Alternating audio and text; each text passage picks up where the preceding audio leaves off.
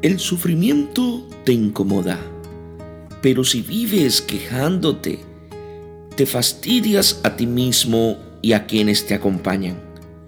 El malestar es propio del dolor, pero el disgusto por el dolor nace en tu mente y tu mente lo puede alimentar e intensificar.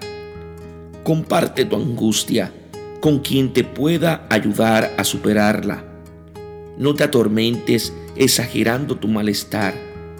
Alimenta la esperanza de salir de tu pena, acudiendo a Cristo, que te llama para acogerte y aliviarte. Venid a mí, todos los que estáis cansados y agobiados, que yo os aliviaré. Mateo 11:28. Si estimulas tu tristeza, te atormentará con más furor.